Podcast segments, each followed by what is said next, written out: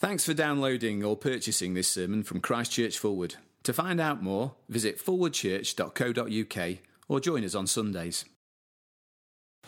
If you're using the Bible in the pews this morning, uh, you'll want to turn to page 657, and you'll also want to put your finger in the page 1139, where we're going to turn to after we've read some verses from Proverbs. It's Proverbs 22 and then Romans 12 beginning with the reading from Proverbs at verse 17.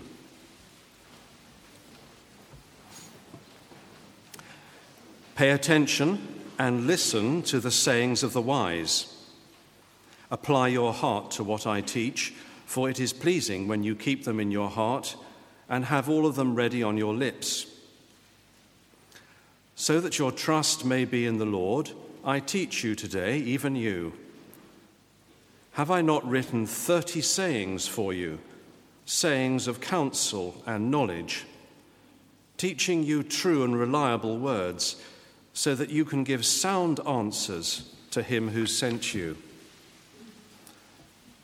Do not exploit the poor, because they are poor, and do not crush the needy in court, for the Lord will take up their case and will plunder those who plunder them.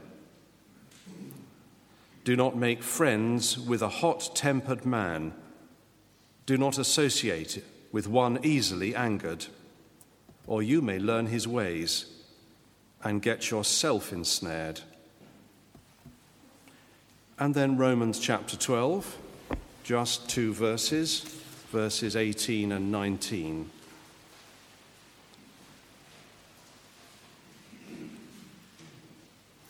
If it is possible, as far as it depends on you, live at peace with everyone. Do not take revenge, my friends, but leave room for God's wrath. For it is written, It is mine to avenge, I will repay, says the Lord. And this is the word of the Lord. Our Heavenly Father, we pray for softened hearts this morning. We know that we're confronting uh, an issue in our hearts that uh, many of us uh, will struggle with. So we pray that you might soften us in the face of your teaching through the scriptures and in the face of the gospel of the Lord Jesus Christ. And we ask for this in Jesus' name. Amen. Well, uh, please do sit down, and if you could be turning uh, back in your Bibles to Proverbs chapter 22, that's page 657 in the Bible, certainly be starting there in this sermon. Uh, also, amongst the bits of paper you were given on the way in, there's a, there's a handout, so you might use, want to use that uh, to follow along.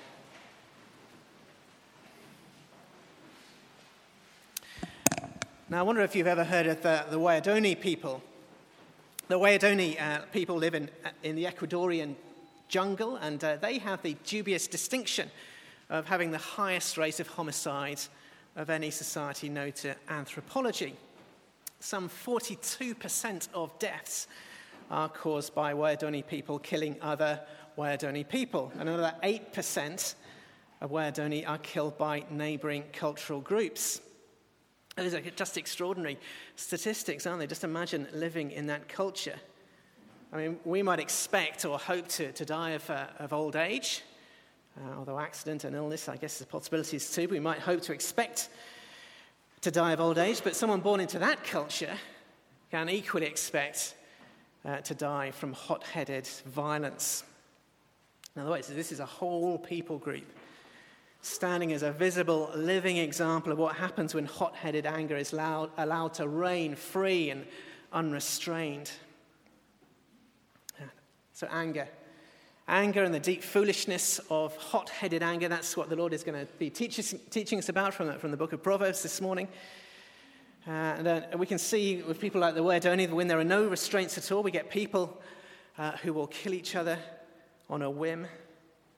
Now, usually we get to see the effects of hot headed anger, anger on, a, on a more occasional ba- basis as we're uh, experiencing and seeing um, this week in Egypt, although even then it's bad enough.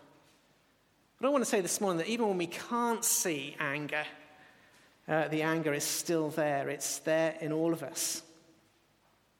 Uh, there's a writer called Henry Brandt, and he begins an article on anger like this. He says, Not everyone is an alcoholic, not everyone steals or swears or commits adultery, but everyone, everyone struggles with anger. It's a universal problem. I've observed it among primitive cannibals in uh, Jara, among illiterate people in tiny villages deep in the forest of Zaire, among my playmates when I was a child, in my parents, in church members, in pastors, in highly educated people, in the very rich, in people in government, and yes, in myself. Uh, what that means is if I had um, something like uh, anger revealing glasses on uh, this morning, something like those night vision glasses that people use uh, that show up uh, sources of heat as red or purple. Now, I could put these glasses on and I'd be looking around at, at this church family, at this congregation gathered this and I, this morning, and I would see a building full of angry people. I mean, you all look quite calm and quiet and civilized, uh, you know, for, for the most part at least. Uh, but in each of us, in each of us, there is some lurking or hidden anger. There might be anger in our families or in our marriages, anger towards bosses at work, anger towards God, uh, anger perhaps even now as I'm accusing you of being angry but I hope we're going to see this morning in this, um, the purpose of this material in Proverbs is to keep us from putting our lives at risk and in danger by nurturing and sustaining anger. I want us to see that all that anger can ever do for us is to inflame sin and further foolishness. It puts our relationships with one another in danger. In particular, it puts our relationship with God in, in danger. And instead of anger, we need to accept that having a long temper is much better than having a short one. That is the wise response, according to Proverbs, to provocation or frustration. Now, that's uh, what we're going to see. Uh, but those of us who struggle with anger, of course, will know that that is all easier said than done. So I'm going to end this morning with some thoughts on how we can begin to find that kind of godly wisdom uh, through the Lord Jesus Christ. But first, I think we'd have to say that the teaching of Proverbs on this subject is actually pretty straightforward. You know, it's not, it's not rocket science, and it goes like this Don't put your life at risk by being a hothead. And we've heard this already. And this was from Proverbs chapter 22 and verses 24 and 25. That's page 658. These are, well, these are one of the sayings of the wise, ways in which uh, the wise help the godly to trust in the Lord. And the advice is this do not make friends with a hot tempered man. Do not associate with one easily angered, or you may learn his ways and get yourself ensnared. And uh, perhaps more literally, that would go something like this Do not associate with someone who has been mastered by anger, uh, for whom anger is their Lord do not walk alongside a man of heat, a hot headed person, or you may learn his ways and put your life in danger. It is possible to become mastered or consumed by anger, to become people, as uh, Proverbs puts it, of heat. But the wise teaching of Proverbs is calling us away from that path back onto the path of wisdom. Keep well away from such people. Keep well away from such an attitude and such behavior. But we should pause at this point and think about uh, where that kind of anger actually comes from in the first place. Well, all foolishness in the book of Proverbs ultimately comes from subverting the order of creation, from uh, reversing how things uh, should be, were made to be um, as uh, we are thinking about last week and have already been thinking about uh, this morning. It comes from forgetting that we are not in charge. It comes from forgetting that we are, uh, we're just creatures in God's creation. And here we learn about the origins of human anger right at the beginning of the, li- of the Bible. First few chapters of the Bible where Adam's son Cain becomes mastered, overcome by his anger. We learn that this is just one way in which uh, the sin of Genesis chapter 3 expresses itself. Uh, we rebel against God because we think uh, that we ought to be in charge, and when things don't go our way, that frustration builds up in anger, and that anger can then express itself in violent ways. In Cain's case, that led to him murdering his brother in cold blood. Uh, but I guess this is what we need, especially to remember this morning that even when anger doesn't express itself in, in physical or verbal violence, the sin behind it is just the same and just as serious. So, the hothead in the book of Proverbs is a, uh, a what you might call a mini god, a self styled mini god, venting his or her fury and frustration when things don't go their way. And of course, what happens when you put multiple people like that, multiple hotheads together? What do you get? Well, you get devastation and destruction and bloodshed. You get it between people within cultures. Uh, you get it between tribes and ethnic groups. Uh, you even get it between whole nations. And the evidence for that is strewn across our news every day and across the violent history of the world. Uh, but the wise teaching from Proverbs is saying to us this morning don't join in, be different. Now, you might say, I don't join in. Actually, I don't join in. I've, I've never been in a mob, uh, I've never been in a gang, uh, I've never even participated in organized forms of violence like rugby. And uh, yes, that's true. But there are, of course, more civilized forms of anger. Uh, Jerry Bridges describes such anger as one of the respectable sins that we tolerate within Christian, Christian communities. Uh, we somehow think of them as, as not so bad. You know, so we may not throw a punch, but we may well throw a carefully chosen harsh comment. We may send a bitter email. We may grumble. We may gossip.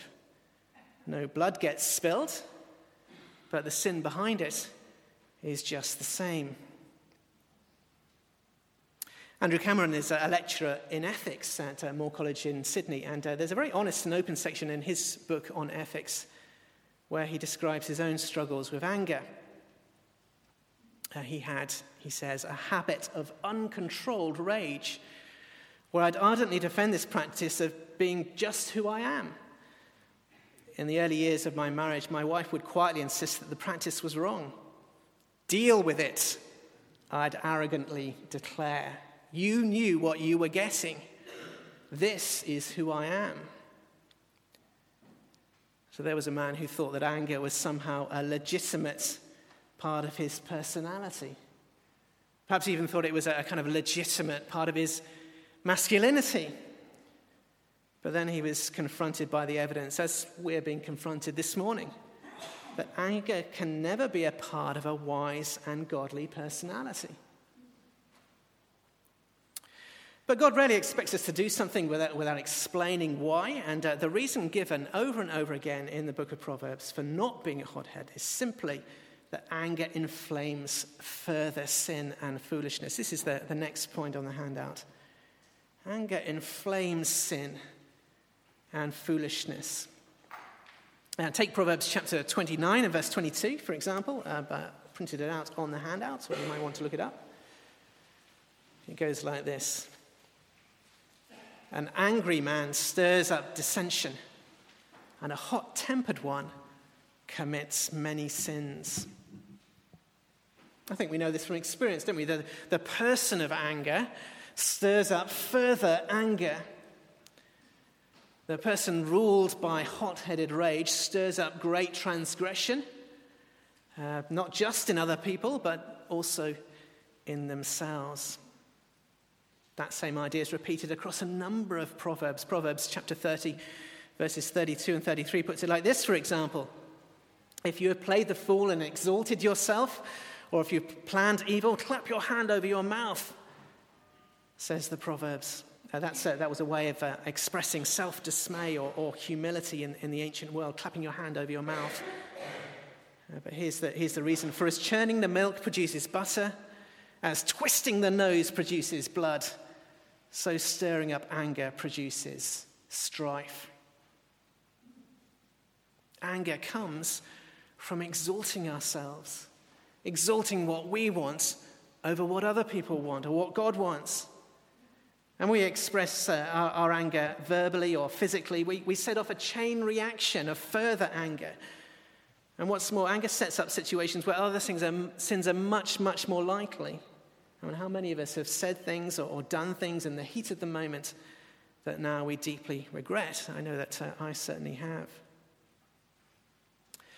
Now, this is how Proverbs works. It, it, often works by spelling out the consequences that flow out from certain characteristics, certain character traits. And in the case of the angry person or the hothead, these, those consequences are predictably bad. More anger in response, more sin, more occasion for sin. Now, I think we kind of know this, don't we? But we still struggle to believe it. Still, we're very good at coming up with excuses for our anger. So, let me say at this point three quick things against the practice of venting our anger. First thing, venting anger doesn't dissipate it. Venting anger doesn't dissipate it. Sometimes we swallow the lie that expressing anger is a good way of getting rid of it. Uh, so you might have seen the film uh, Analyze This. There's a psychiatrist played by Billy Crystal. He's uh, treating a mafia boss played by Robert De Niro. I often take my anger out on a cushion or something like that, he says. Uh, there's a cushion nearby as they're talking, so the mafia boss takes out a gun and shoots the cushion repeatedly until it's just a cloud of feathers. Yeah, that does feel better, he says. And uh, we're often told that, aren't we? That venting your anger like that will get rid of it, but it's a lie. You know, it might feel good, it might feel good briefly, but if anything, it's giving positive feedback to the feelings of anger in the first place. If anything, it's feeding our anger, it's not getting rid of it. Second thing, venting anger is poor leadership. It's poor leadership. Sometimes we swallow the lie that a little bit of anger, just a little bit of anger in someone's personality, is needed for them to be a strong leader. Without it, we're afraid that our leadership might look weak or ineffectual or indecisive. But again, it's a lie. You'll already know that it's a lie if you've ever had to suffer working under the leadership of an angry person. There's nothing strong about it at all, it's just miserable for everyone involved. Uh, which is why the qualifications for Christian leaders in the Bible insist upon people who are not overbearing, not quick tempered, not violent, but rather self controlled, disciplined, calm.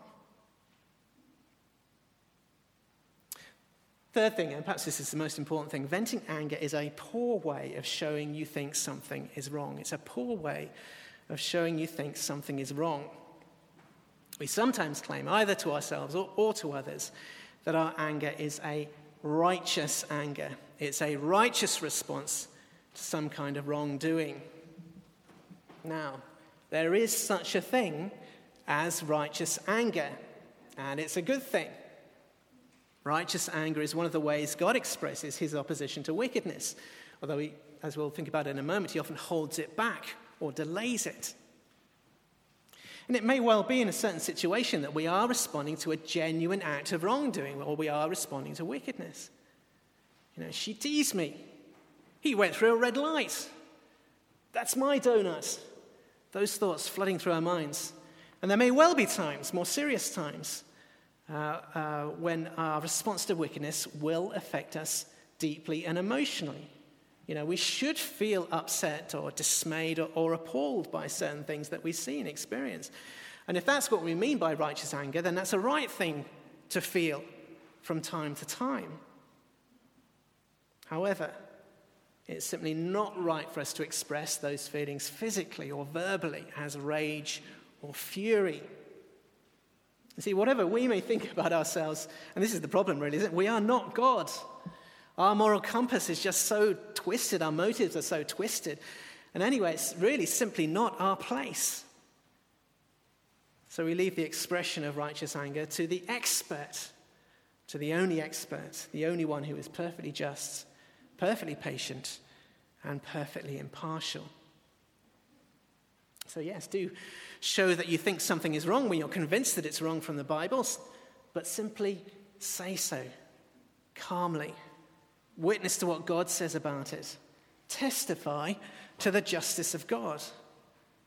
But don't fly into a rage, or you're going to have to testify to the wrongness of that too. So, anger just inflames foolishness and sin, which means, of course, that a long temper is always much better than a short one. A long temper is better than a short one. And there are many, many proverbs which express this simple comparison. So, take Proverbs chapter 15, verse 18, for example. That's again written out on the handout. A hot tempered man stirs up dissension, but a patient man, that is, one who's slow to anger or long to anger, calms a quarrel. Uh, we've thought about it already. In foolish, sinful humans, anger spreads and multiplies like wildfire. What can slow the progress of this terrible thing? Well, one way is by refusing to respond in kind. That is one way in which anger can be stopped in its tracks. That is, says the book of Proverbs, instead of having a short temper, have a, a long one, like your God, in fact. Remember that the people of God have always known off by heart that the Lord is, quote, the compassionate and gracious God, slow to anger, abounding in love and faithfulness, maintaining love to thousands, and forgiving wickedness, rebellion, and sin. All of which means that in response to a provo- provocation, holding back anger is going to be the wise thing to do. To take Proverbs chapter 19, verse 11. A man's wisdom gives him patience, that is, makes him slow to anger. It is his glory to overlook an offense. The fool responds to an offense with further offense in anger. The fool thinks that this will somehow maintain his honor, stop him losing respect. But it will not. It simply makes him just as much a fool as the person who has offended him. The wise person says Proverbs, overlooks an offense, and it is to his glory. And yet, and yet, and yet, it's so hard to believe, isn't it? Especially in the heat of the moment. Uh, this kind of wisdom for many of us will seem very elusive. It's very hard to put into practice. How can we deal with anger in real life? We, we, do, we don't want to simply hide it. That would be a disaster, wouldn't it? I think that's what we often just try to do. That, that just simply breeds resentment and bitterness, which are sins in their own right. Do that, and we're still going to reap bad fruits from our anger. It's just going to be further down the line. So, in the remainder of our time, let's think through how we can find this kind of wisdom. And I think we're only going to find it uh, through the Lord Jesus Christ. And I want to begin with a biblical example of someone who found this kind of wisdom. So take Saul of Tarsus. Saul of Tarsus. Now, there was an angry man. He was a man convinced that the followers of Jesus were blaspheming God, and that had sent him into what we might call a furious rage. And it's striking, isn't it? He fully believed, he was utterly convinced in his heart that that rage was a righteous rage. But just listen to him reflecting upon it later, uh, once he had become the Apostle Paul. This is from 1 Timothy chapter 1 and verses 15 and 16. Uh, very familiar verses to many of us, I think. So here is a trustworthy saying, says Paul, that deserves full acceptance. Christ Jesus came into the world to save sinners, of whom I am the worst. But for that very reason, I was shown mercy so that in me, the worst of sinners, Christ Jesus might display his. I wonder how you would expect that verse to end. Christ Jesus might display his salvation, his mercy. But no, it's Christ Jesus might display his unlimited patience. I was shown mercy, says Paul, so that in me, the worst of sinners, Christ Jesus might display his unlimited patience, his holding back of anger, as an example of those who would believe on him and receive eternal life. Now, do you see what Paul has done? First, he's recognized the sin behind his anger. He has recognized himself as the worst of sinners in that anger. He's recognized the disconnect between what he wanted and was pursuing with furious intent and what God wanted, the will of God. But then he's recognized and experienced personally the patience of God towards him. And it is striking when you think of the subsequent ministry of the Apostle Paul, because he was clearly no longer a, a, violent or vengeful man. Despite every provocation from slander, beatings, desertion, illness, shipwreck, the anger was gone. Let's see if we could, might uh, apply uh, those kind of same principles to, to a difficult situation that uh, we might face uh, today. So, just for a moment, I want you to imagine yourself in an unexpected traffic jam. Uh, it's going to make you late for an important meeting. It's a classic scenario for thinking about the sinfulness of our hearts, so you may have come across before. But I, I want to up the stakes a, a bit this morning. Uh, let's suppose, in fact, that it's in the middle of that heat wave, it's fiercely hot, and the air conditioning in your car has just broken. That's annoying in itself. Let's further suppose that there are children in your car.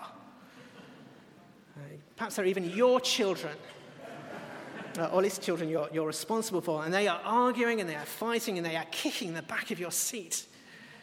And, and perhaps there's even a dog barking furiously, and the car behind you is hooting at you for no reason, and your spouse is insisting upon listen, listening to Thought for the Day on the radio, and it's just, it's just coming to that, that pitch. Now, I want to I mean, just think about what, what, are, but what are your triggers for anger? I want to be quite that situation, I think, for, Obviously, for Joe, it was um, uh, greedy mice. Uh, for me, it's thought for the day. Jammed photocopiers, uh, as I was experiencing just this morning. Um, Halfords. Um, anything you might buy from Halfords. Uh, we had, we had a, a, bike carrier once from Halfords that was just so amazingly, well, never mind. And then uh, so there are these moments, aren't there, those situations where it's going to take a miracle. It's going to take a miracle to keep calm. Very good. So, where can we find a miracle? Well, according to Proverbs, we're only ever going to find it in the wisdom of God, in the fear of the Lord, which for us as Christians means through faith in Jesus Christ. As the Apostle Paul discovered, it's going to involve identifying the sinful motive, and it's going to involve finding and experiencing wisdom in God's patience through Jesus. Let's think ourselves back into that heated moment, back in the, into the traffic jam situation. It's almost impossible, I grant, to reflect theologically in the heat of the moment. So, really, we need to kind of train ourselves in advance for these kinds of situations. And uh, when it, we train ourselves biblically, we will learn that our impulses to anger will always, always, almost, always, almost always be wrong. You know, so I, I, I think about it and I snap at my children, uh, not just because they're being bad, but because I, I think they're going to reflect badly on me. It's much more about me than it is about them. I snap at my wife because I think I genuinely deserve her respect, uh, rather than that being uh, an act of um, generosity towards me. And at the heart of it all at the heart of it all is a self exaltation which pushes God aside, and it is deeply, deeply sinful. And of course, we, when we train ourselves biblically, we will always have in mind the patience of God shown to us through Jesus Christ. We'll already be thinking the provocations I'm now experiencing, they, they might feel bad, but they are nothing. They are nothing compared to how I have provoked my God. And yet, he has chosen to hold back. He has chosen to love, to forgive, to give me a new identity in Christ that is not self servingly angry or petulant. Uh, if we're already thinking such things, then there's at least some chance that we will not snap in those heated moments. Andrew Cameron, who I mentioned, early, talk, I mentioned earlier, talks about going through a war of identity as he struggled with this between his old hot headedness and his new identity in Christ. This was over two miserable years as he struggled with his anger, but finally, gloriously, the new identity won out. Now, one last thing to say, and that's to acknowledge that we may suffer, suffer provocations uh, to anger that are far more serious than some of the examples I've given already, far more exi- serious than snapping in the middle of a traffic jam. Christians, on occasion, do have to face raw and brutal wickedness, and I could uh, cite from many recent examples from northern Nigeria, Pakistan, to Indonesia and uh, thinking about Egypt this last uh, week as well. And at those times, the only place where we're going to find wisdom, uh, the wisdom to not respond with hot headed anger, is in the justice of God and entrusting ourselves to it wholly. Now, listen to Paul again. This is from our second reading from Romans uh, chapter 12, verses 18 and 19. If it is possible, says Paul, as far as it depends upon you. So Paul's being very re- realistic here, isn't he? If it is possible, live at peace with everyone. Do not take revenge, my friends, but leave rooms for God, leave room for God's wrath, for it is written, "It is mine to avenge; I will repay," says the Lord. And now, a very famous quote: the Croatian theologian uh, Miroslav Volf says this. He says, Imagine speaking to people as I have, whose cities and villages have been first plundered, then burned and leveled to the ground, whose daughters and sisters have been raped, whose fathers and brothers have had their throats slit. And we might well imagine how can such people not respond with anger, with hot headed physical or verbal anger? And the only real answer is only if they can entrust themselves fully to the justice of God. Only if they can remember that they are just creatures and God is the judge, the perfect judge, into whose perfect hands they can entrust themselves. Now, you might uh, already know that one of the acts of violence uh, perpetrated by the Waodani people, who I mentioned at the beginning, it was back in 1956 uh, when they slaughtered in cold blood five missionaries, uh, one of whom was a young man called Jim Elliot. Now, the story of Jim Elliot is quite an amazing one in itself. Uh, perhaps even more amazing, though, is how the story continued through his wife, Elisabeth Elliot. Now, if I imagine that the story continued like a, a modern movie blockbuster, it would have ended with more violence. Uh, the films we watch I guess, reflect something of our inner desires and fantasies, meaning that, that the story of Elisabeth Elliot would have ended with her, I guess, doing what? I, I don't know, stealing a helicopter gunship, storming into the jungle like some female Bruce Willis, consuming the entire people in a giant fireball. But it didn't end like that. The story ended with her finding an opening to meet the people who had murdered her husband it ended with her living among them for several years, and it ended with many of them renouncing violence and accepting the gospel of peace. And that is the story of, someone who has understood the folly and futility of hot headed anger.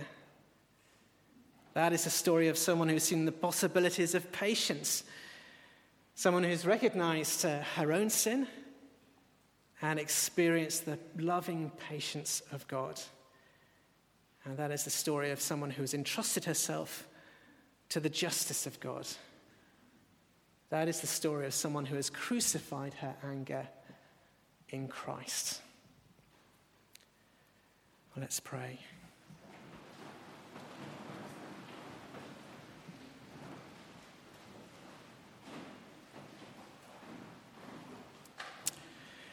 Our Heavenly Father, we do want to confess, first of all, that this is something that we all struggle with. It just flows out from our, our sin against you, our unwillingness to accept you as our God and Creator, our determination to pursue our own will and our own purposes in our own way, and our frustration when those purposes are not met. But we particularly want to pray for those amongst us this morning who uh, are especially suffering and experiencing this issue. where this has become a danger in their own lives and a danger to others. And we pray that you would bring the, the, the gospel of peace to bear in their hearts, exposing the sin, exposing our, uh, our, our, joy and wonder at experiencing the, your patience, your patience. And may that patience become our patience. In Jesus' name, amen.